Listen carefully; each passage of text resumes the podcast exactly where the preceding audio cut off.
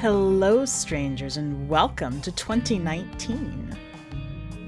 This is the Strange Horizons podcast, and I am your host and fearless leader, Anaea Lay. For this week's story, we have 2086 by T.K. Lê. TK's fiction and poetry imagine a future in which patriarchy dies and people of color deserve and proliferate joy. She has shared her work on KPCC's Take Two and on stage for A Loud Los Angeles and Tuesday Night Project. Her essay, Part of Memory is Forgetting, appears in the W.W. Norton anthology Inheriting the War. She is an alum of the Vona slash Voices Summer Writing Workshop and currently a PEN Emerging Voices Fellow. You can follow her on Twitter at TK that's at TK underscore LE underscore tired. Now, settle in. Let's begin.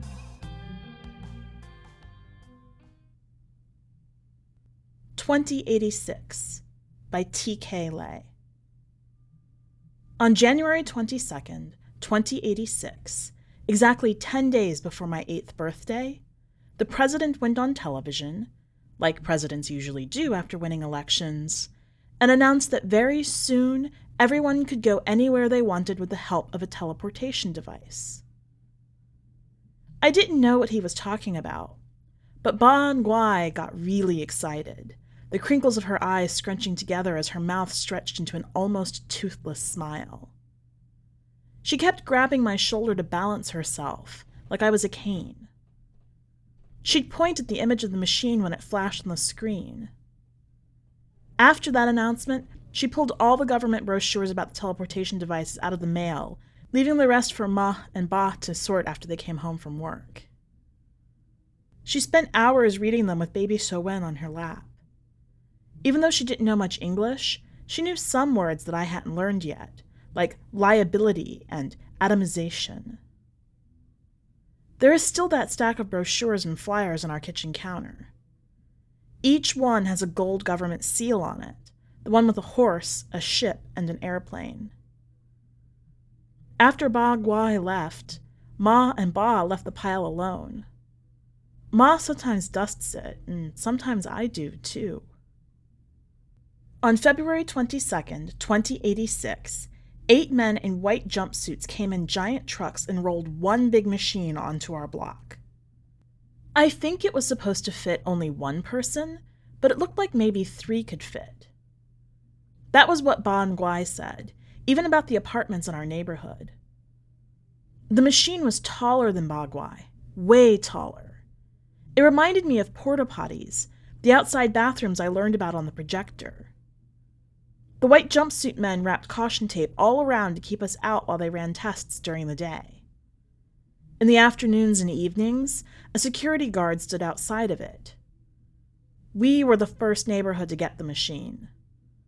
Ba Nguai said it was because our neighborhood was poor and this could help people go to work fast. From that day on, Ba Nguai woke me and Khan up early every morning, just before the sun came up. She took Shuen in her arms and made us go with her to the teleportation device, pointing the way up the broken asphalt and the line of tall gray buildings with her chin. We walked up to the device, which looked small but bright next to the apartment complexes around it. The white jumpsuit men always came by in the morning to run tests on the machine, and Ba Nguai liked to watch them. She dragged her clogs against the sidewalk. The sound echoed in the empty streets. Shh, shh, shh. She shuffled in circles around the machine, not caring if she interrupted the white jumpsuit men's work.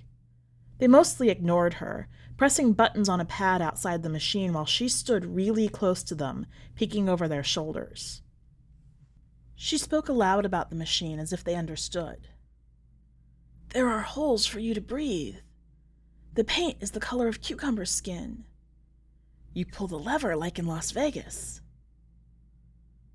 I had a lot of questions about how it worked. Can you really go anywhere? Are the machines dangerous? What happens to your body? But I was too shy to ask the men, and Ba Guai never said anything directly to us. Kyun said it was because Ba Guai liked to talk, not discuss. Ma complained that Ba Guai visited the machine too much, leaving Ma to prepare dinner alone while Ba Guai took walks to the end of our block. She doesn't even speak English, but the security guard talks to her anyway, Ma said during one dinner. Ba Guai didn't respond. She scooped a big spoonful of rice into her mouth and acted as if no one had said anything.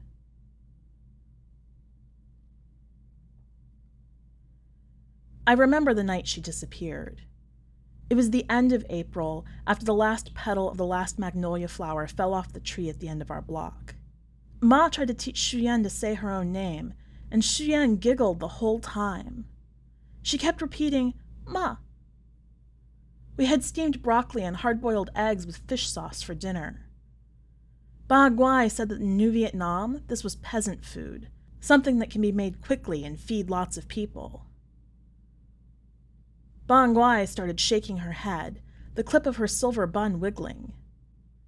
Here, broccoli is expensive and it is no good, saying only the no good in English.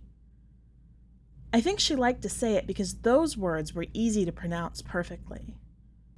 Kyun asked why broccoli was no good here. Ba Guai started chewing and paused for so long I thought she didn't hear the question. It is no good. The stems and tops are very big, but they go soft too fast, and it's too sweet. I like Viet broccoli. The stems are small and strong and bitter and take time to chew. She stabbed a stem with her fork but didn't put it to her mouth. I stared at my plate, wishing I had more broccoli. After we washed and dried the dishes, Kuhn reviewed my homework with me. Ba Guai sat next to us, flipping through a little magazine about the teleportation devices that we had gotten in the mail earlier that day. She said wow a lot and smiled at all the pictures. I stopped my homework to read with her for a moment. She was looking at instructions on how to use the teleportation device. They were so easy, even I could understand it. There were drawings showing how someone could use the keypad outside the machine, type in a place to go, and go there. The someone was a boxy outline of a person, like when the police on TV outline dead bodies on the street or sidewalk. Ba Guai used her thin, pointy pinky finger to slowly read the English. Then, all of a sudden, she slammed her magazine shut. It's time for bed, she said, standing up. Kyun and I never argued with Ba Guai, so even though I hadn't finished my homework, I got ready for bed. Late into the evening, way past everyone's bedtime, Ba Guai woke up and got ready. She put on her best clothes short black linen pants, a short sleeved brown linen shirt, and her pair of government issued black leather clogs. She combed her hair the way she liked to do before temple, I think. We can only guess this stuff based on what we found the next day missing clothes in her drawer, and the comb with two strands of her silver hair she left on the bathroom counter. I imagined Ba Guai making her way down the block, the way she did on our morning walks. She walked slowly, but with focus, like when Kyun had to pluck rau thơm leaves, careful not to smash any of the tiny snails. Ba Guai did not rip the caution tape. It was untied in a way that reminded me of how she opened wrapped presents. She was always careful not to damage the ribbon or tear the paper because she wanted to save it all for later. Once she arrived in the machine, Ba Guai put in her destination. Maybe like the way she used the news ticker, with her face so close to the keypad she could type with her nose. And then she pulled the lever. And then she disappeared. Baguay did not nudge me and Kyun to wake up for our morning walk. Instead, we woke up late to the sound of Ma's footsteps going quickly up and down the hallway. Kyun and I got out of bed and heard Ma calmly telling Ba to call the police. She took us with her around the block to look for Ba and Guai. I grew a little impatient with her. Why wasn't she running? I tried to walk faster, but Ma pulled me back by my arm, saying she didn't want people staring at us. Our walk felt like it lasted forever before Kuhn pointed at the transportation device. Ba Guai's jade medallion hung on the doorknob. That was when we all knew what Ba Guai had done. It took a week before any police came because they thought we were making things up. After all, the security guards were there around the clock.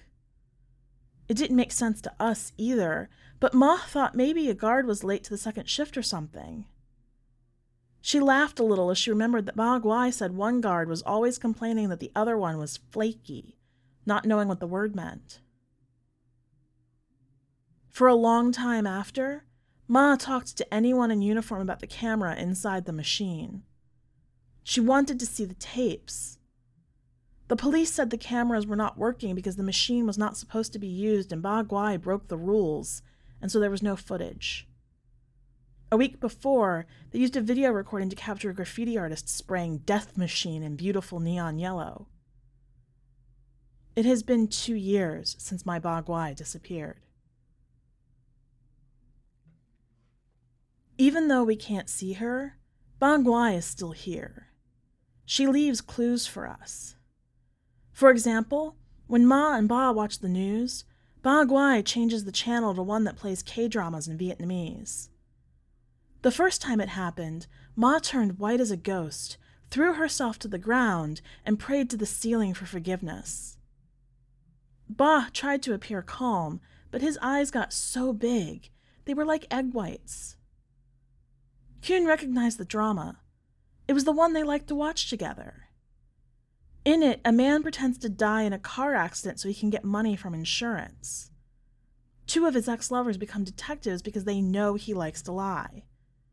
They become friends even though they hate each other at first. They try many things that do not work. The last thing they do is dress up like the ghosts of his dead relatives to get him to confess. The episode that was on the television was the last episode, the one with the confession. I am not what you think I am, he repeats again and again. I am just a man. I am not a monster, he cries. We all crowded around the television to watch this episode, completely quiet, except I thought I heard Ma crying behind me. One day, while Kuhn and I helped Ma fold the rags, Ma started talking. It wasn't really to us. In fact, it looked like she was talking to the rags. Sometimes I am not sure if she got stuck in the machine. Maybe she just ran away. Maybe. Maybe she is just dead. I was scared to look at Ma, so I just stared at her hands folding the rags into long rectangles. It was the first time I ever thought that Ba could be dead. I moved my body as quietly as I could, closer to Kuhn. Ba never talked about Ong Guai, and I never met him. Ma only said one thing about him. She said it to me when we went shopping for my school uniform. It was kind of out of the blue. Your Ong Guai was a bad man, she said, flipping the folded shirts to look at the sizes. Very bad. I stopped walking down the aisle to look at her, and she took a deep breath and looked surprised. She gave a look like the one time Kuhn blurted out to her that I had broken a teacup, even though Kuhn had sworn not to tell. Anyway, I don't want any of you to be like him or marry someone like him, she said, wrapping a collared shirt around my neck. For the first time, I thought about how Ba Guai used to be married. I wanted to know what he did so I could make sure not to be like him, or marry, or even be friends with someone like him. Before I could ask my questions, Ma quickly grabbed the shirt and walked to the next aisle, her clogs stomping so loud they echoed. She then began to explain how to look for quality fabric. Sometimes we find candy wrappers all around the kitchen, the ones for the black sesame caramels she likes so much. Ba Guai always said those candies were almost like the real thing, that back in New Vietnam, candy was sticky, chewy, crunchy. At first, Ma worried the small messes were a sign of Ba Guai in a bad way. She worried Ba Guai was getting old and forgetful. But now she laughs because she knows Ba Guai left the wrappers in places she would look, like on the handle of the rice container, or next to the tea kettle, or in the belly of a silver spoon. It's nice to hear Ma's laugh, the one that starts from her nose and escapes from her mouth in one short ha. For a while, I had forgotten what the sound was like. We slowly got used to Ba Guai the way she was, there but without her body. After a few weeks, we began to hear her too her sharp laugh, a cough, or the drag of her slippers across our dark purple carpet. Shh, shh, shh. Baby Suen would sometimes laugh out of nowhere, and Ma's dark brown eyes began to focus intensely on her face, hungry for more signs of Ba Guai. She was not the only one to get stuck in the machines. A similar thing happened in another neighborhood like ours in a different city. A teenager went into the machine on a dare by his friends. He had typed in hell as his destination. No one knows where he actually went. Later, a squirrel jumped through the open doors of a device in a different city and somehow set the device off. Nine cases total. They became known as the disappeared nine, or the disappeared eight if people did not want to count the squirrel. For a few months, many people were angry. On the news, we saw so many bodies fill the lawn in front of the White House. Many of them filled our neighborhood, too. When they came, Coon and I peeked through the blinds of our bedroom to look at them. We loved looking. We had never seen so many different kinds of fabrics and colors and patterns and designs for shoes. We argued over which ones were the best. We also read the signs out loud to each other Stop human testing! Justice for the disappeared eight. There was one I couldn't read, and so I asked Coon for help. But Coon struggled through it too. People of color are not your guinea pigs, the sign said. I watched Coon's eyes move across the giant vinyl banner. Do you know what a guinea pig is? Coon asked me, pronouncing it Guinea. I nodded my head. I knew because we had one as a pet in our second grade classroom. Its name was Peaches, and I hated it. It had hands with thin, fast fingers like miniature versions of Ba Guai's hands. The similarity bothered me. Of course, I did not tell Coon this. Ma and Ba went out protesting with the people, too, at first but they didn't like it when people asked them sad questions. Ma did not like crying on camera. She did not like watching the television either. Some of the families of the disappeared eight reached out to Ma. Some were very nice, but they spoke languages she couldn't speak, so she quickly lost touch. One of the moms who spoke English kept slowly shouting words at Ma and tried to get her to sign papers without explaining anything. Ma told me that even though the woman's eyes looked sad and full of tears, her words were like fire bombs. Ma did not want to leave the house for a long time.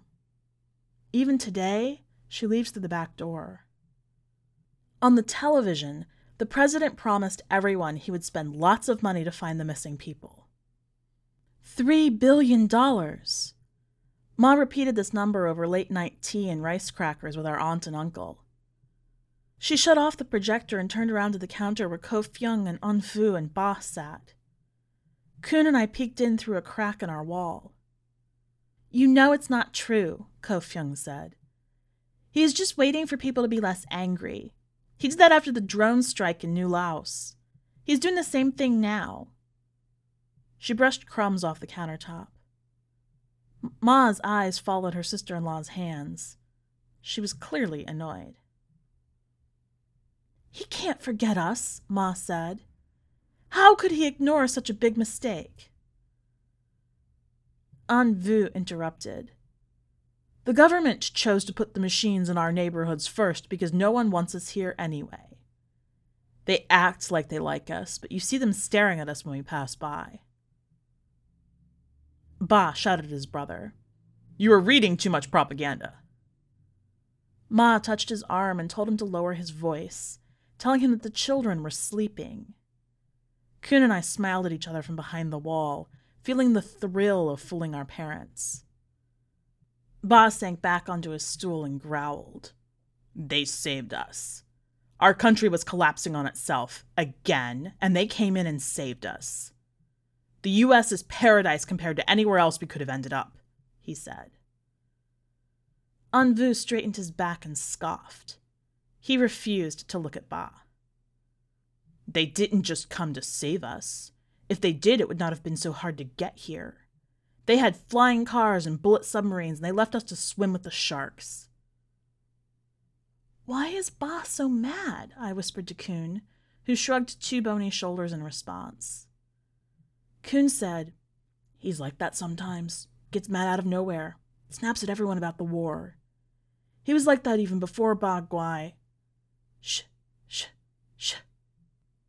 Chow Ba Guai, Kuhn and I said, reaching for each other's hands. I thought the room got warmer. I thought I smelled Ba Guai's lotion, clean and fresh like linen.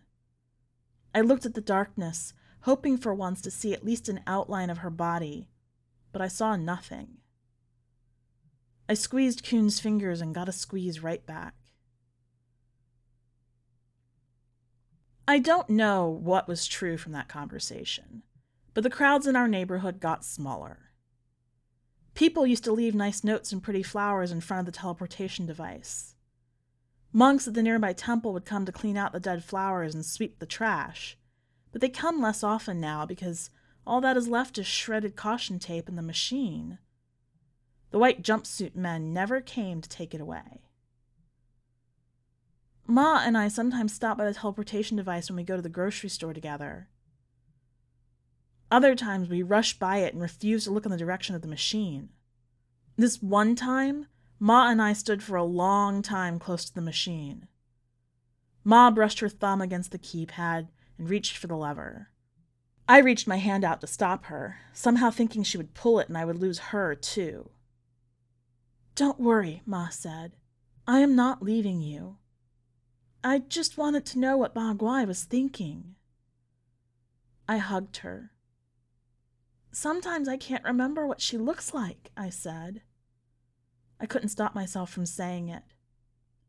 Ma's eyes filled with water and she held me tight.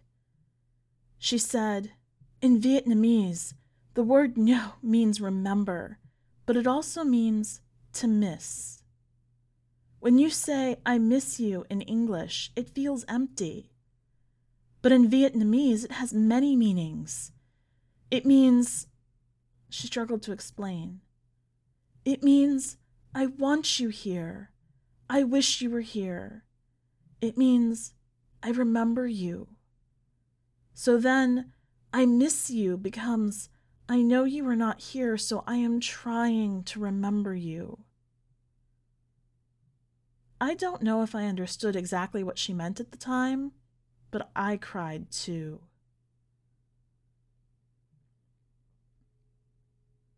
This morning was the two year anniversary of Ba Guai's disappearance. I woke up at 4 a.m. to the sound of paper being torn.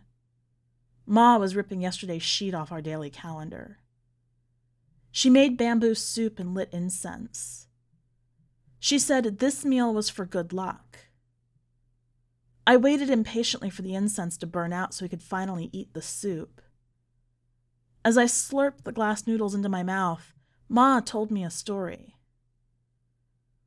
Suen was a stubborn baby and did not want to leave my body. After I gave birth to her, I was so tired. Everything hurt my mind and my heart. Your Ba Guai, my ma, wanted me to get better.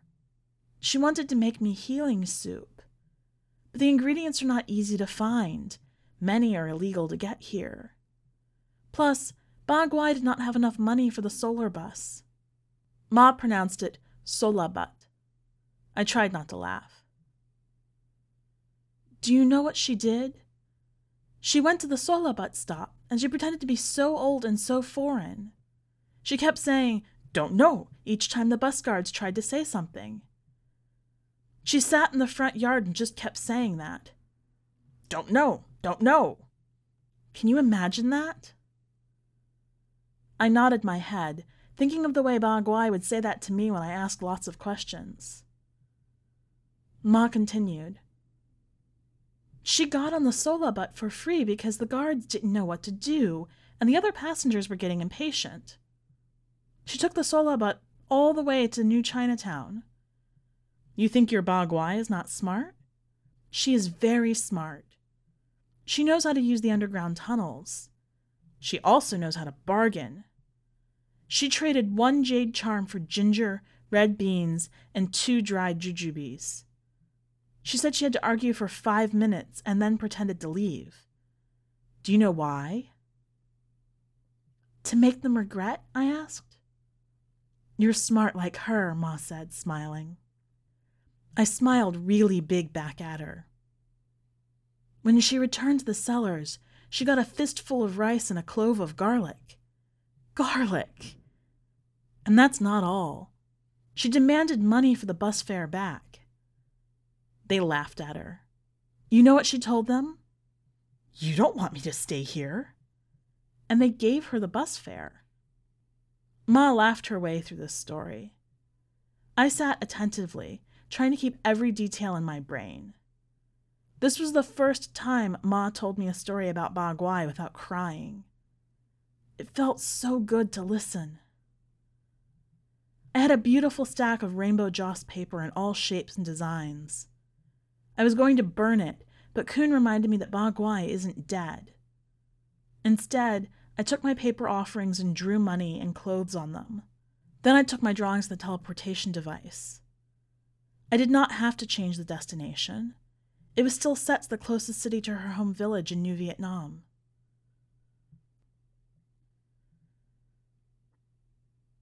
It is getting harder for me to remember Ba Guai before 2086. Sometimes I think I remember a story, but Kun tells me that it's someone else's memory. Sometimes I try to draw her in my mind and I've forgotten the shape of her nose or ears. I was bored and dragging my feet up and down our hallway when suddenly I remembered two things about her. The first thing one day I came home from kindergarten crying because my teacher told me her brother died for my family. I liked my teacher very much and wanted her to like me. When she said that, I knew she would never like me, and I felt guilty for causing his death. I told Ba, who just told me to do my homework. He looked mad, so I quickly got my books out. I couldn't stop crying, though. Halfway through a grammar exercise, Ba Guai came out from the kitchen and placed a peeled tangerine on the counter. She took off a slice to hand to me and said, Bỏ đi. Throw her words away. The tangerine tasted sweet and a little salty from my tears. The second thing, I remembered another time when Kuhn showed me pictures from a chapter of a history textbook about the Second Vietnam War. The first was a line of U.S. soldiers standing in front of a tank. Kuhn and I made up names for them. Henry and Rebecca and Harold, I exclaimed. Abigail and Robert and Trent, Kuhn said, laughing. Another was a photo of a drone. There were close ups of the legs. The caption talked about how much weight the drone could hold. Kuhn and I calculated that it could carry us times five and a half. Another photo was taken from above, like from an airplane. It was a photo of land with dust clouds in different spots.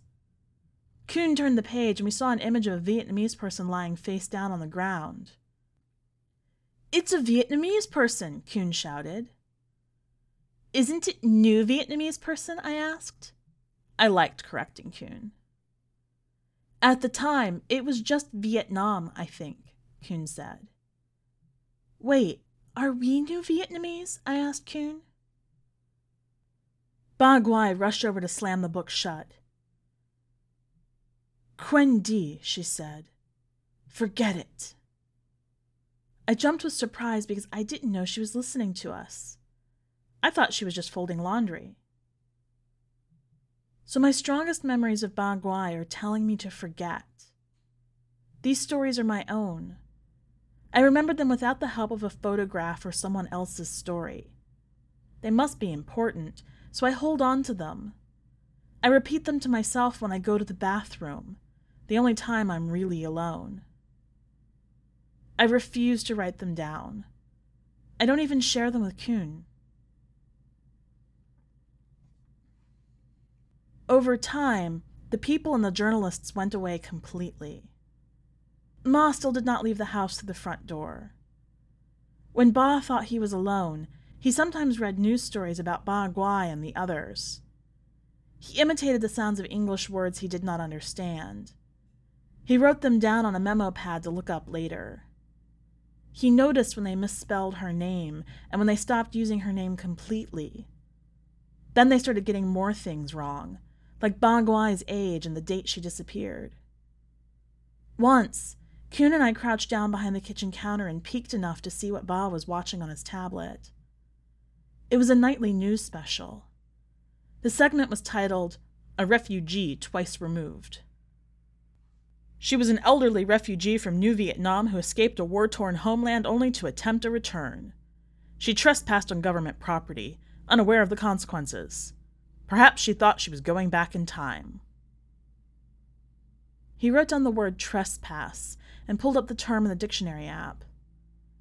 When he found the word and its meaning, he quickly shut off the tablet altogether, not bothering to finish the article. The video was not finished, but he stopped the announcer mid sentence.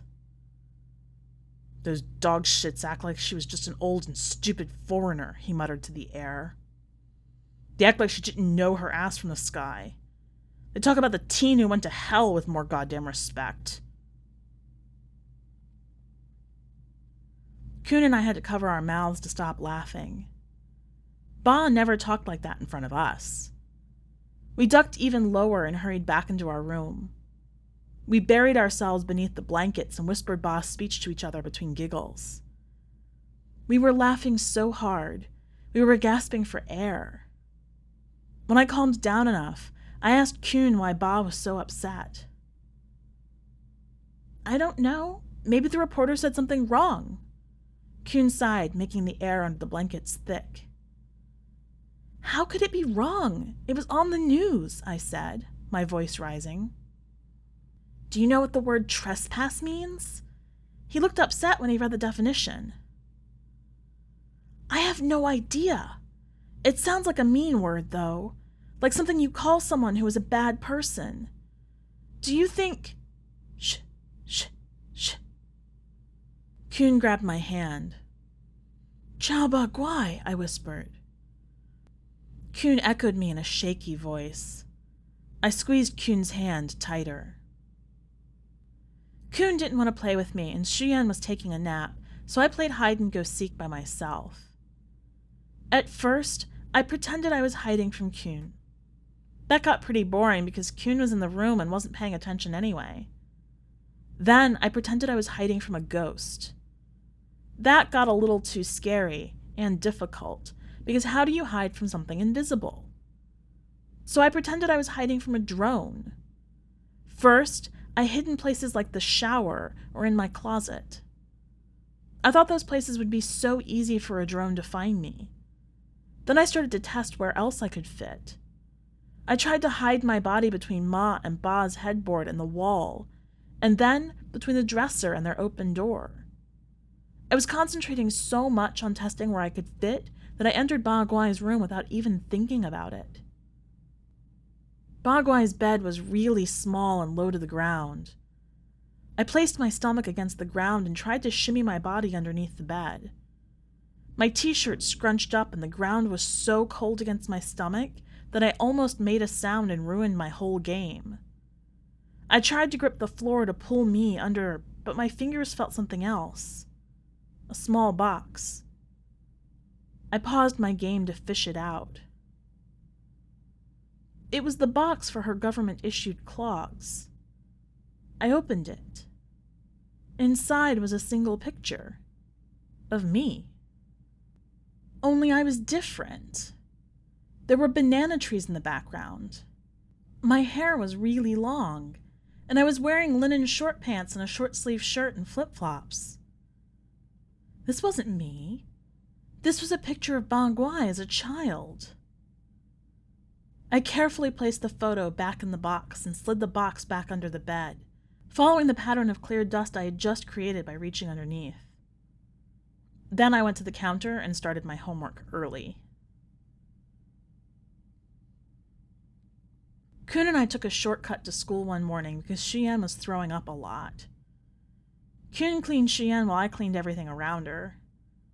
This made us leave a little later than we were supposed to go.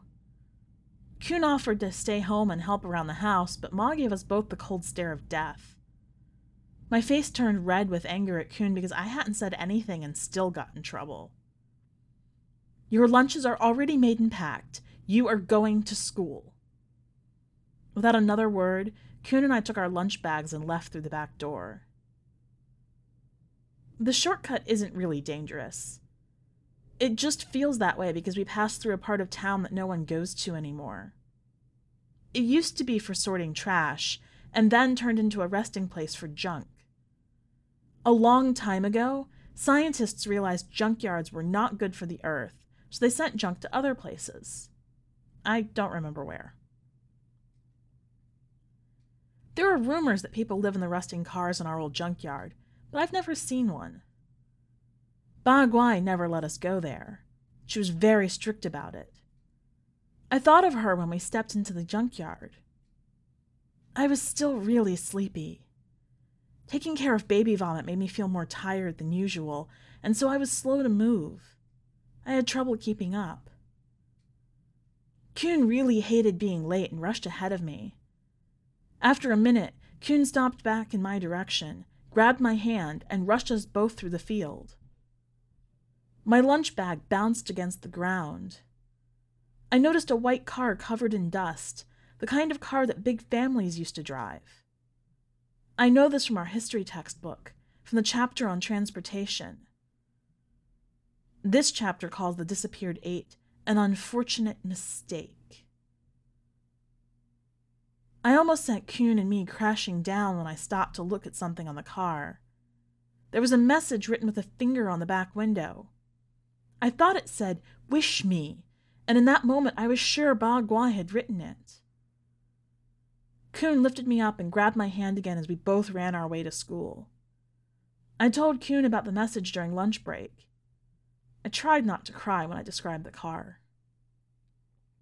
You butthead, Kun said between open mouthed chews of beef jerky. It said, Wash me. I replayed the moment several times in my mind after this. Then I began to doubt my own story. Last night, I woke up to the sound of crying. It wasn't Xian. Xian's cries sound like emergency sirens. This crying sounded like a weak vacuum cleaner trying to start. It was Ma. I could hear Ba's muffled voice over her sobs. He said, Xian needs a room. She's getting too big to stay in ours. Ma did not stop crying. With some effort, she could only manage to say, Ma, Ma. Sometimes with the ah drawn out really long. Sometimes with the intonation going down. Those times it sounded like she was saying the Viet word for monster or ghost. Ba's voice grew soft. Ba Guai would have wanted Shuyen to have the room. Most of her stuff is junk anyway. Mott was trying to say more, but could not get enough air into her lungs. Shuyen started to stir in her crib. Ba tried to reason with her. I could make an altar space. How could you say that? How could you? she screamed. My mother, she is not dead. She is not dead. Shuyen started making sounds. I heard Ma gasp for more air and then cry more. I held my breath. After what felt like forever, Ma finally spoke. Everyone acts like she is dead. Everyone acted like she died the moment we arrived in this damn country. This dirty country. This country with its blood on its flag. Where is she? Where is Ba Guai? Where is her blood? Ma's voice became muffled, like Ba had put his arms around her. She relaxed much more after that, like he was squeezing all her anger out.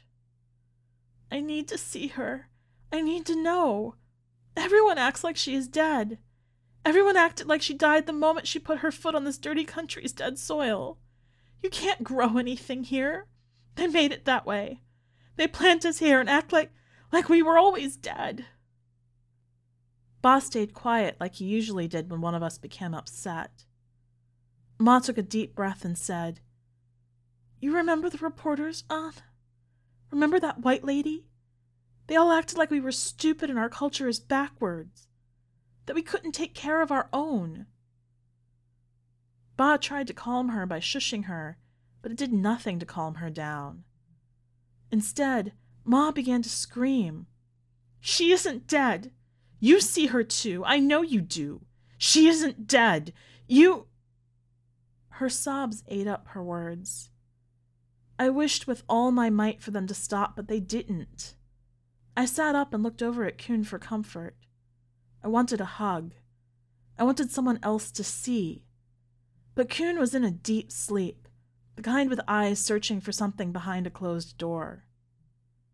Desperate, I reached out and placed my hand against the wall, which was cold to the touch. I felt Ma's cries beating against my palm like a heartbeat. And then I heard that familiar sound in the hallway. Shh, shh, shh.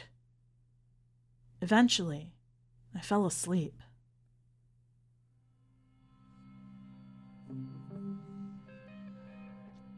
Welcome back. This story is a really intense take on isolation and alienation and closure. I love the idea of a failed teleportation device as the mechanism through which you find yourself displaced and unmoored after a fashion, very literally.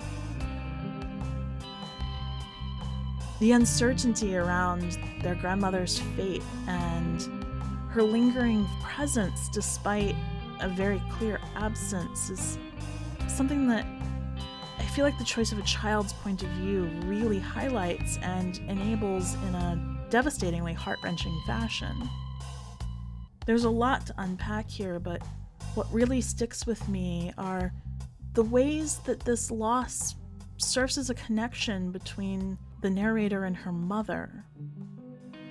They bond an awful lot over their shared grief, and this is very much the lens through which our narrator develops some sort of greater awareness of her place in the world and the environment that she's growing up in. It's really well done, and there's a lot to chew on. What caught your attention? Join me on Twitter, talk to me about it, or let me know where it is that you're having the conversation.